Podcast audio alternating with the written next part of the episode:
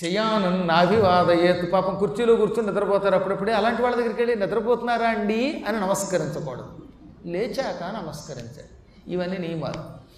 అందువల్ల ఈయన జపం చేస్తున్న యజ్ఞదీక్షలో ఉన్న క్రతుదీక్షలో ఉన్న మార్కండేయుడికి దూరంగా నిలబడి ఆయన ఉదయ కార్యక్రమం పూర్తయ్యాక అప్పుడు ఆయన దగ్గరికి వెళ్ళి వినయంగా నమస్కరించాడు సాష్టాంగ నమస్కారం చేశాడు. తపస్వాధ్యాయ నిరతం మార్కండేయం. మహామునిం వ్యాస శిష్యో మహాతేజ జైమిని పర్యపృచ్ఛత. మహావేద పండితుడు తపస్సు చేయటంలో ఆరితేరినవాడు మార్కండేయుడు. ఈ తపస్వాధ్యాయ నిరతం వాల్మీకి కూడా వాడతాడు. రామాయణంలో బాలకాండలో మొదటి సర్కలో కాబట్టి గొప్పవాళ్ళ యొక్క లక్షణాలని ఒకటే కనుక ఈ మొదటి పాదాన్ని మాత్రం యథాతథంగా స్వీకరించారు ఇక్కడ. తపస్సు నిరతం చేసే గొప్పవాడు. స్వాధ్యాయం నిరతం చేసే గొప్పవాడు. తపస్సును ఎలాగో మార్కండేయుడు చేశాడని తెలుసు. స్వాధ్యాయం అంటే ఏమిటి? ఎప్పుడు వేదములను వల్లిస్తాడు. వేద పండితుడు కూడా. చదువుకోవడం కదట. నిత్యం చదువుతాడే మనం చదువుకున్న విద్యలు మళ్ళీ మళ్ళీ మళ్ళీ అలా స్మరించాలి. అలా నిత్యం తపస్సు చేసి వేదములను కంఠస్థం చేసిన పుణ్యాత్ముడు అటువంటి మార్కండేయ మహాముని దగ్గరికి వెళ్ళి వేదవ్యాస శిష్యుడు మహాతేజస్శాలి జైమిని వినయంగా నమస్కరించాడు. కొందరు తపస్సు చేస్తారు పాండిత్యం ఉండదు. కొందరికి పాండిత్యం ఉంటుంది తపస్సు ఉండదు. ఈ రెండు ఉంటాయి మాట్లాడడం పెద్దగా రాదు. కొందరు బాగా చదువుకుంటారండోయ్ ఊరికే వేదం చదవమంటే చదివేస్తారు.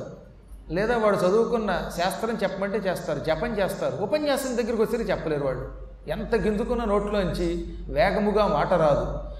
అవతలి వాడికి అర్థమయ్యేలా సూటిగా స్పష్టంగా చెప్పగలడానికి ఒక గొప్ప కళ అని పేరు అన్నమాట అటువంటి వాడిని వాగ్విదాంవరం అన్నారు. అది తు- మంచి ద్వితీయ విభక్తిలో వేదవ్యాసుల వారు ఇక్కడ చెప్పారు. వాల్మీకి కూడా నారదుడి గురించి రామాయణంలో తపస్వాధ్యాయ నిరథం తపస్వి వాగ్విదాంబరం అంటాడు అక్కడ. వాగ్విదాంబరం అంటే ఏమిటనమాట ఉపన్యాసము చెప్పేవారిలో లేక మాట్లాడేవారిలో గొప్పవాడు. మాట్లాడే వాళ్ళలో కూడా గొప్పవాళ్ళు ఉంటారు. ఉపన్యాసం అందరూ చెబుతారు. అందులో కూడా కొంతమందికి కొంత స్కిల్ ఉంటుంది. చక్కగా చెప్పగలుగుతారు స్పష్టంగా చెప్పగలుగుతారు అర్థమయ్యేలా చెబుతారు మంచి కంఠంతో చెబుతారు శ్లోకాన్ని స్పష్టంగా అర్థమయ్యే రీతిలో చెబుతారు. అటువంటి వాడు మార్కండేయుడు.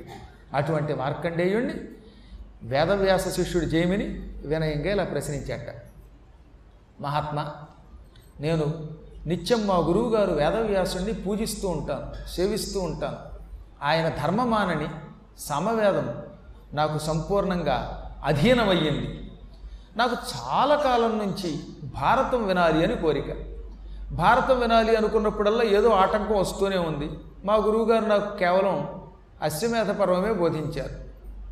గురువుగారు ఒక వస్తువు ఇచ్చి ఇంతకు మాత్రమే ఇస్తాను ఇంతకు మించి ఇవ్వను అన్నారంటే దాని వెనక ఏదో కారణం ఉంటుంది. అందువల్ల నేను ఒక రోజున గురువుగారిని గురువుగారు నాకు భారతంలో కొన్ని అనుమానాలు ఉన్నాయి అని అడిగితే ఇప్పుడు నేను చెప్పడం కుదరదు తపస్సుకు పోతున్నాను మార్కండేయుణ్ణి అడుగు అన్నాడు ఆయన అందుకని నీ దగ్గరకు వచ్చాను. నాకు కొన్ని అనుమానాలు ఉన్నాయి అడగనా? అన్నాడు. అడుగు ఆ ప్రశ్నను బట్టి సమయాన్ని బట్టి చెబుతాను. ఎందుకంటే ఎక్కువసేపు కూర్చోవలసి వస్తే నాకు కుదరదు నాకు నియమం ఉంది అన్నాడు ఆయన అయితే అడుగుతున్నానండి అని ఇప్పుడు చెప్పాడు ఆయన మహాభారతం ఎంత గొప్పది? భారవత్వాచ మహత్వాత్ భారవత్వాచ్చ మహాభారతం ఇత్యభిధీయతే మహాభారతం ఉచ్యతే అని పేర్లు దానికి మహత్వమైన కథ ఉన్నది అందులో గొప్ప మహాత్మ్యం ఉన్నది గొప్ప వస్తువు ఉన్నది అందులో బరువు కూడా ఉంది అందులో. పెద్ద గ్రంథం మహిమ కలిగిన గ్రంథం. అనేక విశేషములు కథలు ధర్మములు అన్నీ మిశ్రితమైన ఒక ఉదార గ్రంథం అపూర్వ గ్రంథం. అందుకే దానిని మహాభారతం అన్నారు. అందులో ధర్మం అర్థం కామం మోక్షం అనే నాలుగు ఉన్నాయి. ఈ చతుర్విధ ఫల పురుషార్థములతో నిండినది భారతం అంటే ధర్మే చార్థే చ కామే చ మోక్షే చ భరతర్షభ. యదిహాస్తి తదన్యత్ర ఎన్నేహాస్తి న ధర్మం అర్థం కామం మోక్షం ఈ నాలుగింటికి నిలయం మహాభారతం. ఇందులో ఉన్నది ఈ ప్రపంచంలో అన్ని చోట్ల ఉంటుంది. లేనిదేది అందులో లేదు. అందుకే ఇప్పటికీ భారతంలో ఉన్న ప్రతి పాత్ర మన కంటి ముందు ఎవడో ఒకటి రూపంలో కనబడుతూనే ఉంటుంది. భారతంలో ఉన్న అందరూ మనకు కనబడతారండి. భారతంలో ఉన్న శకుని కూడా ఆంధ్రప్రదేశ్లో కనపడుతున్నాడు మనకి. భారతంలో ఉన్న దుర్యోధనుడు ఉన్నాడు. భారతంలో ఉన్న దుశ్శాసనుడు ఉంటాడు. ఎక్కడ ఏ రూపంలో కనపడతారో తెలియదు. ధర్మరాజులు ఉంటారు అందరూ ఉంటారు. ఈ ప్రపంచ కథే భారతం భారత కథే ప్రపంచంలో ఉంటుంది. అందుకే భారతం ఉత్తమ గ్రంథం. భారతానికి మించిన ఇతిహాసం లేదు. శివోపాసన భారత గ్రంథం వినడం విప్రులను పూజించటం అన్నదానం చెయ్యడం స్త్రీలను గౌరవించడం ఈ ఐదు పంచమహాకృత్యములు అని పిలువబడతాయి. ఈ పంచమహాకృత్యాలలో భారతం మీద నాకు చాలా ఆసక్తి ఎక్కువ. ధర్మశాస్త్రమిదం శ్రేష్టం అర్థశాస్త్రమిదం పరం కామశాస్త్రమిదం చ అగ్ర్యం మోక్షశాస్త్రం తథోత్తమం భారతం శ్రేష్టమైన ధర్మములకు నిలయం. అందుకే ఇది ధర్మశాస్త్రములలో కల్లా శ్రేష్టమైన శాస్త్రం. ఇంకా ఎంత ఉత్తమమైన ధర్మశాస్త్ర గ్రంథం మరొకటి లేదు. ఇంకా అర్థశాస్త్రం కూడా ఇదే. ఇందులో అర్థ విశేషాలు ఉన్నాయి ఇది చదివితే అర్థం కూడా లభిస్తుంది. ఇందులో కోరికలు తీర్చే ఉన్నాయి. అందుకే ఇది కామశాస్త్రంలో అగ్రశాస్త్రం ఇది. ఇక మోక్షము ఇచ్చేటటువంటి గ్రంథాలలో ఉత్తమ గ్రంథం ఇది. అందులో నాకు ఐదు సందేహాలు ఉన్నాయి ఒకటి కస్మాన్ మానుషతాం ప్రాప్త నిర్గుణోపి జనార్దన వాసుదేవో జగత్సూతి స్థితి సంయమకారణం భగవంతుడు వాసుదేవుడు జనార్దనుడు నిర్గుణుడు ఆయనలో మనలో ఉన్న సత్వగుణం రజోగుణం తమోగుణం అనే మూడు గుణములు లేవు. త్రిగుణములు లేని నిర్గుణ పరబ్రహ్మ అంతటా వ్యాపించిన చైతన్య స్వరూపుడైన జనార్దనుడు ఎందువల్ల మనిషి రూపం ఎత్తాడు? మానవ జన్మ ఎందుకు ఎత్తాడు? ఆయన వాసుదేవుడు ఈ జగత్తు యొక్క సృష్టికి స్థితికి ప్రళయమునకు మూలకారకుడై ఉండి కూడా ఒక యదువంశంలో జన్మించి నానాయాతనలు పడిపోయి ఆయన కూడా అవమానాలు పాలై చిన్నప్పటి నుంచి తల్లికి తండ్రికి దూరమై వేరే చోట పెరిగి మళ్ళీ తల్లిదండ్రుల దగ్గర చేరి ఊరు వదిలి పరిగెత్తి మళ్ళీ ద్వారకానగర్ నిర్మాణం చేసి పరికి వాళ్ళ దుర్యోధనుడు లాంటి వాళ్ళ అవమానాలు శిశుపాలుడు లాంటి వాళ్ళ అవమానాలు ఎందుకు ఎదుర్కోవలసి వచ్చింది? అసలు ఎందుకు నిర్గుణుడు సగుణుడు అయ్యాడు ఇక రెండవది. కస్మాచ్చ పాండుపుత్రాణం ఏకా సా ద్రుపదాత్మజ పంచానాం మహిషీ కృష్ణాహ్యత్రన సంశయో మహా ఈయన మరి భారతం వెళ్ళలేదుగా పూర్తిగా? అందుకని అనుమానం వచ్చింది. మీరంటే కిందటి సంవత్సరం యాభై నాలుగు రోజులు భారతం విన్నారు కనుక ఆదిపర్వం విన్నారు కనుక ద్రౌపది గురించి అనుమానం లేదు. ఈయన వినకపోవడం వల్ల పైగా గురువు ద్వారా తప్ప మరొకరి ద్వారా వినకుండా ఉండాలనే నిర్ణయం ఉండడం వల్ల అదైనా ఇప్పుడు గురువుగారు పంపబట్టి కదా ఇక్కడికి వచ్చి అడిగాడు. అందువల్ల ఏమన్నాడు? పాండుపుత్రులు ఐదుగురు ద్రుపదాత్మజ కృష్ణ అంటే ద్రౌపది ఒక్కత్తి. సా ఏక ఆమె ఒక్కత్తి పాండుపుత్రాణం పాండుపుత్రులకి పంచానాం ఐదుగురికి ఎలా భార్య అయింది? ఐదుగురు పురుషులకు ఒక స్త్రీ భార్య ఏమిటి? ఈ సందేహం నాకే కాదు మా అందరికీ ఉన్నది. ఇక మూడవ ప్రశ్న. మొదటిదేమో నిర్గుణుడైన కృష్ణుడు ఎందుకు ద్వాపరయుగంలో జన్మెత్తాడు? మానవుడై కష్టాలు ఎదుగు పడ్డాడు రెండవది పాండు మహారాజు గారి పుత్రులైన పాండవుల ఐదుగురికి ద్రౌపదీదేవి భార్య అలా అయ్యింది? మూడవది ఏమిటి భేషజం బ్రహ్మహత్యాయా బలదేవో మహాబల తీర్థయాత్ర ప్రసంగేన కస్మాచక్రే హలాయుధ. బ్రహ్మహత్యకి విరుగుడు మందు తీర్థయాత్రలు అని శాస్త్రం చెబుతున్నాయి. ఎవడన్నా తెలుసో తెలియకో బ్రహ్మహత్య చేస్తే ఆ బ్రహ్మహత్య మహాపాపం నుంచి విముక్తి పొందడానికి ఏకధాటిగా తీర్థయాత్రలు చేయాలట అటువంటిది తెలిసి తెలిసి తీర్థయాత్రలకని బయలుదేరిన బలరాముడు మధ్యలో బ్రహ్మహత్య చేశాట అది కూడా ఎవరిని చంపాడు? వెళ్ళి వెళ్ళి సకల పురాణేతిహాసములు చెప్పే సూత మహర్షిని నైమిశారణ్యంలో చంపాడు. హలాయుధుడు నాగలిని చేతిలో పట్టుకున్నవాడు తీర్థయాత్రలకు వెడుతూ మధ్యలో బలరాముడు పుణ్యం బదులుగా పాపం ఎందుకు మూట కట్టుకొని సూత మహర్షిని చంపి బ్రహ్మహత్యా పాపం మూట కట్టుకున్నాడు. ఈ బ్రహ్మహత్యా పాపం నుంచి ఎలా బయటపడ్డాడు? ఇది నా మూడవ ప్రశ్న. ఇక నాలుగవ ప్రశ్న. కథ చ ద్రౌపదేయాస్తే అకృతదారాహ మహారథాః పాండునాథ మహాత్మానో వధమాపు అనాథవత్. ద్రౌపదీదేవికి ఐదుగురు కొడుకులు. శృతసోముడు శృతసేనుడు విశ్రుతసోముడు శృతకీర్తి శృతశ్రవుడు ఈ ఐదుగురు ద్రౌపదీదేవి యొక్క ఐదుగురు కుమారులు వీళ్ళకి ఉప పాండవులని పేరు. చాలా గొప్పవాళ్ళు అచ్చం పాండవుల వలె ఉండేవారు వాళ్ళు మంచి సుందరులు పరాక్రమవంతులు యుద్ధంలో సుఖంగా ఉన్నారు. కానీ నిద్రపోతున్నప్పుడు రాత్రికి రాత్రి అశ్వత్థామ వారందరినీ చంపి పారేశాడు. పెళ్ళయ్యే అకృతదారాహ పెళ్ళి కాని వాళ్ళటి వాళ్ళు చచ్చిపోయేనాటికి వాళ్ళు వివాహితులు కాదు. అభిమన్యుడికి పెళ్ళయింది. కనీసం ఆయన భార్య గర్భవతి. ఇదేం దురదృష్టం? ద్రౌపదీ పుత్రులు మాత్రం మరణ సమయానికి పెళ్ళి కాకుండా సంతానం లేకుండా నిస్సంతులై చచ్చిపోయారు. అంతటి వీరులకి ఎందుకు పెళ్ళవలేదు ఎందుకు చచ్చిపోయారు? అనాథులై చచ్చిపోయారు. కారణం ఏదో ఉండే ఉంటుంది. కేవలం సుభద్రాపుత్రుడైన అభిమన్యుడొక్కడు దక్క ఈ ఉపపాండవులు ఐదుగురు అవివాహితులై యుద్ధరంగంలో కాకుండా నిద్రపోతున్నప్పుడు చావడం అనే కథలు ఏదైనా కారణం ఉన్నదా? ఎందుకు అలా చచ్చారు? దీనికి ఏమిటి కారణం? ఇది నా నాలుగవ ప్రశ్న. ఇక ఐదవ ప్రశ్న ఉన్నది. ఈ ఐదవ ప్రశ్న ఏమిటి? మహానుభావుడైన వాసుదేవుడికి నాలుగు పేర్లు ఉన్నాయట. ఈ నాలుగు పేర్లు ఏమిటి? వరసగా. విష్ణువు నాలుగు రూపాల్లో ఉంటాడని ఆ నాలుగింటికి వ్యూహ చతుష్టయం అని పేరు. ఈ వ్యూహ చతుష్టయం అంటే ఏమిటి? అంటే విష్ణువుకి వరసగా నారాయణుడు వాసుదేవుడు సంకర్షణుడు ప్రద్యుమ్నుడు లేక అనిరుద్ధుడు అని నాలుగు పేర్లు. ఈ నాలుగు ఏమిటి? ఈ నాలుగు పేర్ల యొక్క సారాంశం ఏమిటి? ఈ ఐదు సందేహాలు నాకు తీర్చు. అని అడిగితే ఆయన నవ్వి నువ్వు అడిగిన ఈ సందేహములు ఓ మహాపురాణం అవుతాయి. ఎందుకని ఇప్పుడు నీకు ఈ సందేహంలో కొంచెం కొంచెం చెప్పడం మొదలెడితే మళ్ళీ నువ్వు ఇంకో సందేహం అడుగుతావు. తద్వారా ఎన్నో చరిత్రలు రావాలి.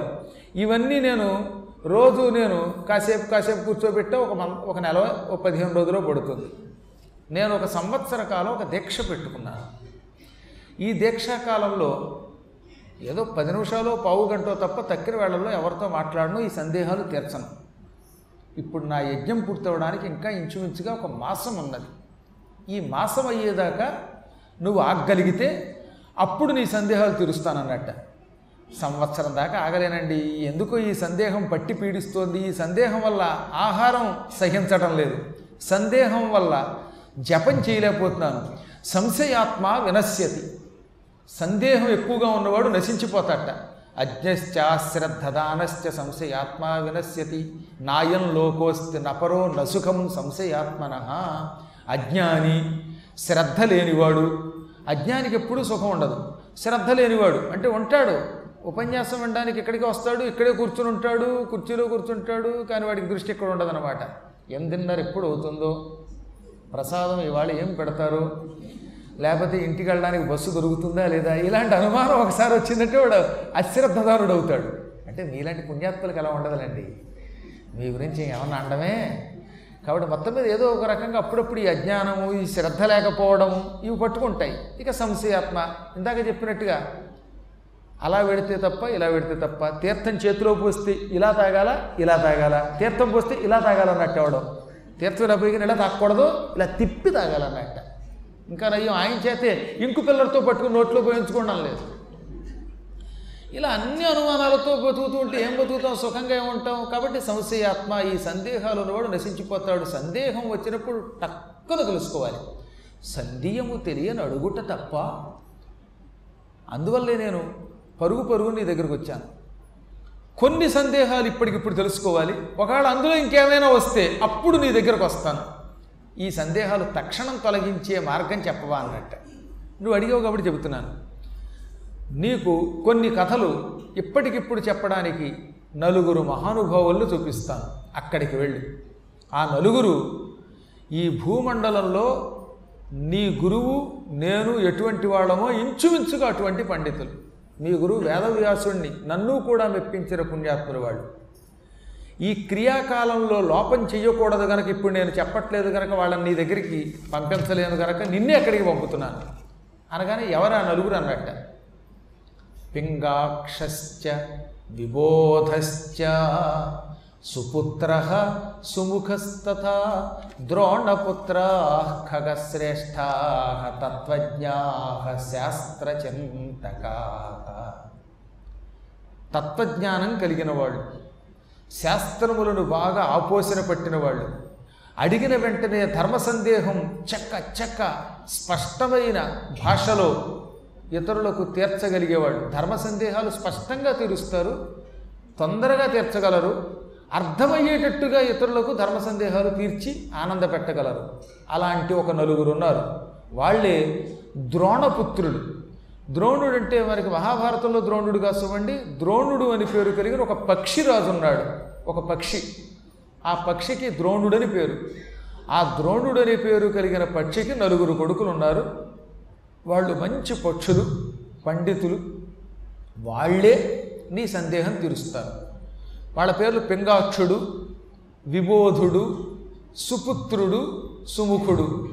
నువ్వు ఒక్కొక్క సందేహం అడగగానే ఒక్కొక్క పక్షి సమాధానం చెబుతుంది. ఆఖరి సమాధానం అన్నీ కలిపి చెబుతాయి.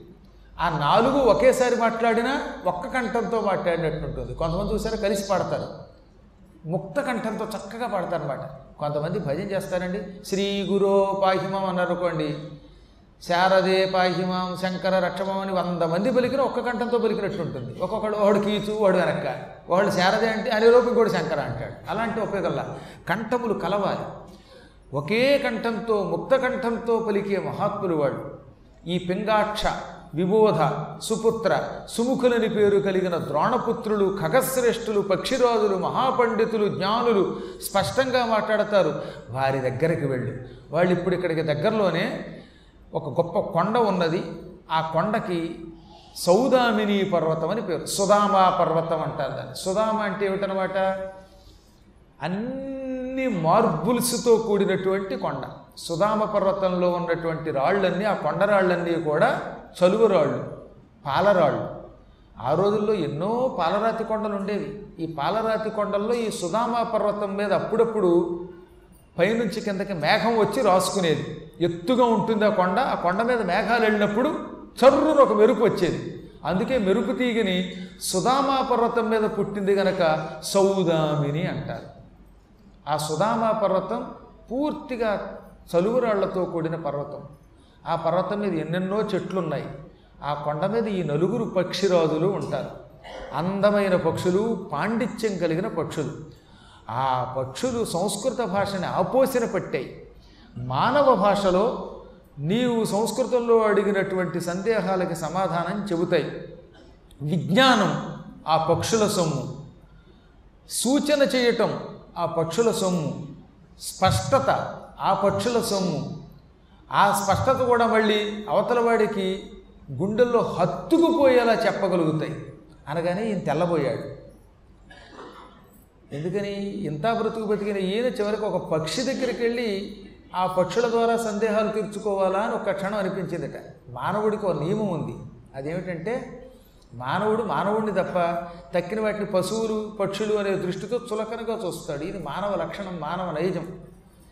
పశువుల్ని ఎంత క్రూరంగా చూస్తున్నామండి మనం ఈ కలియుగంలో? ఎంత దారుణం అయిపోయిందంటే ఎక్కడ ఒక పులి బతకనివ్వటం లేదు సింహాన్ని బతకనివ్వటం లేదు క్రూర మృగాలు అనేవారు కానీ ఇప్పుడు క్రూర మృగాలు కాదు మానవుడే పెద్ద క్రూర మృగం. ఇంత దుర్మార్గుడు మరొకడు లేకుండా అయిపోయాడు. మానవుడికి ఈ మేకకి తేడా ఏమిటని అడిగారు నన్ను చాలా కాలం క్రితం. ఒక అప్రస్తుత ప్రసంగంలో అవధానంలో మానవుడికి మేకకి తేడా ఏమిటంటే మానవుడు క్రూర మృగం మేక కూర మృగం అన్నారు అది కూర ఇది క్రూర. అందుకే నేను కొంచెం లోకుగా భావించే పక్షుల్ని ఇంత పండితుణ్ణి వ్యాస శిష్యుణ్ణి అందులో సామవేద పండితుణ్ణి నేను వెళ్ళి పక్షుల దగ్గర సందేహం తీర్చుకోవాలంటున్నావు. అనగానే నాయన అంత తొందరపడి వాటిని సామాన్య పక్షులనకు నీలాంటి వాళ్ళని కూడా అక్షర పండితుల్ని చేయగలిగే పక్షులవి. అనగానే ఒక్క క్షణంలో వలియన తన అహంకారాన్ని విడిచిపెట్టి తెల్లబోయి ఏదో తొందరపాట్లు అలా అన్నానండి. నాకు ఒక అనుమానం. పక్షులకి మానవ భాష రావడమే కష్టం. ఒకవేళ మానవులు వలె మాట్లాడిన మహాపండితులకి కూడా సందేహాలు తీర్చగలిగేంత పాండిత్యం విజ్ఞానం అప్పడం మరీ కష్టం. ఈ పక్షులకి మానవ భాష ఎలా వచ్చింది? విజ్ఞాన శాస్త్రాన్ని ఎలా ఆపోసన పెట్టాయి? వీటి వెనక ఏదో ఒక పూర్వజన్మ రహస్యం ఉండి ఉంటుంది. పూర్వజన్మకృతమైన పుణ్యము లేనిదే ఎవరికీ పాండిత్యం రాదు. పాండిత్యం వచ్చిందంటే విద్య వచ్చిందంటే ఎక్కడో పూర్వజన్మ సుకృతం ఉంటుంది. ప్రపేదిరే ప్రాక్తన జన్మ విద్య. పూర్వజన్మ సంస్కారం ఉండాలి. ఇవాళ విద్యలు వస్తున్నాయంటే మనకి మనం ఎప్పుడో పుణ్యం చేసుకుంటేనే వస్తాయి. పూర్వం శారదని కొలిచిన వాళ్ళు పూర్వం గురువులు సేవించిన వాళ్ళు ఈ జన్మలో చిన్నప్పటి నుంచి పండితులు అవుతారు అందుకేనే నేను నా ఎనిమిదవ ఏట ఓ పుస్తకం రాసి కలకింకిణులు అనే పేరుతో ఒక రెండు వందల పదహారు పద్యాలు రాసి అందులో రాసుకున్నాను. ఫలిత లలిత కళలు కులవృత్తులై అభ్యసనము లేక అంటూ సహజముగను నాకు కవిత ఎబ్బే నా కుల విద్యగా ప్రాక్తనంపు జన్మ వాసనలను అని రాసుకున్నాను. నాకు కవిత్వం పుట్టుకతో వచ్చేసింది. అది కూడా ఎందువల్ల? ప్రాక్తనంపు జన్మ వాసనలను పూర్వజన్మ వాసన ఉంటుంది ఎప్పుడో పూర్వజన్మలో ఆ పరమేశ్వరుడు సేవించి ఉంటాం. దాన్ని నిలబెట్టుకోవాలి ఇప్పుడు. నిలబెట్టుకోవాలంటే మళ్ళీ ఆయనకే ఆ విద్యను ఉపయోగించాలి. ఆయన గట్టిగా పట్టుకోవాలి. సాధ్యమైనంత వరకు మన నోటితో అవాకులు చవాకులు రాకుండా అనగా మహాత్ముల్ని తిరస్కరించకుండా చూసుకోవాలి. పండితుల్ని జ్ఞానుల్ని లోకాన్ని ధర్మ మార్గంలో నడుపుతున్న సద్గురువుల్ని మన నోటితో తిట్టకుండా ఉంటే మనం మహాతపస్సు చేసినట్టే సుమండి. అందువల్ల మనం ఇది గ్రహిస్తే విద్యలు మనకి ఎలా వస్తాయో తెలుస్తుంది. వాటికి ఎలా వచ్చాయనంటే అప్పుడు మార్కండేయుడు ఆ పక్షుల యొక్క పూర్వజన్మ వృత్తాంతం చెప్పడం మొదలెట్టాడు. ఆ పూర్వఘట్టంతో మళ్ళీ రేపు మూడో రోజులో కలుసుకుంటాం. అంతవరకు స్వస్తి ప్రజాభ్య పరిపాలయంతాం. యాయ్యేన మార్గేణ మహీం మహిషా. గోబ్రాహ్మణేభ్య శుభమస్తు నిత్యం.